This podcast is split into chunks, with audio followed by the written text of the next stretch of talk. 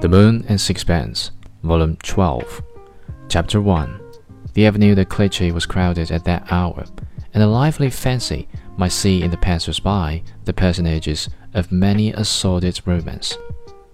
There were clerks and shopgirls, old fellows who might have stepped out the pages of Honore de Balzac, members, male and female, of the professions which make the profit of the frailties of mankind.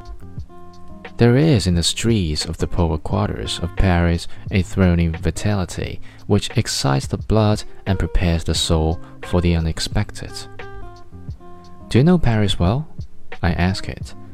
No, we came on our honeymoon. I haven't been since. How on earth did you find out your hotel? It was recommended to me. I wanted something cheap. The absinthe came, and with due solemnity we drop water over the melting sugar. I thought I'd better tell you at once why I had come to see you, I said, not without embarrassment. His eyes twinkled. I thought somebody would come along sooner or later. I've had a lot of letters from Amy. Then you know pretty well what I've got to say. I've not read them. I lit a cigarette to give myself a moment's time. I did not quite know now how to set about my mission. The adequate phrases I had arranged, pathetic or indignant, seemed out of place on the Avenue de Clichy.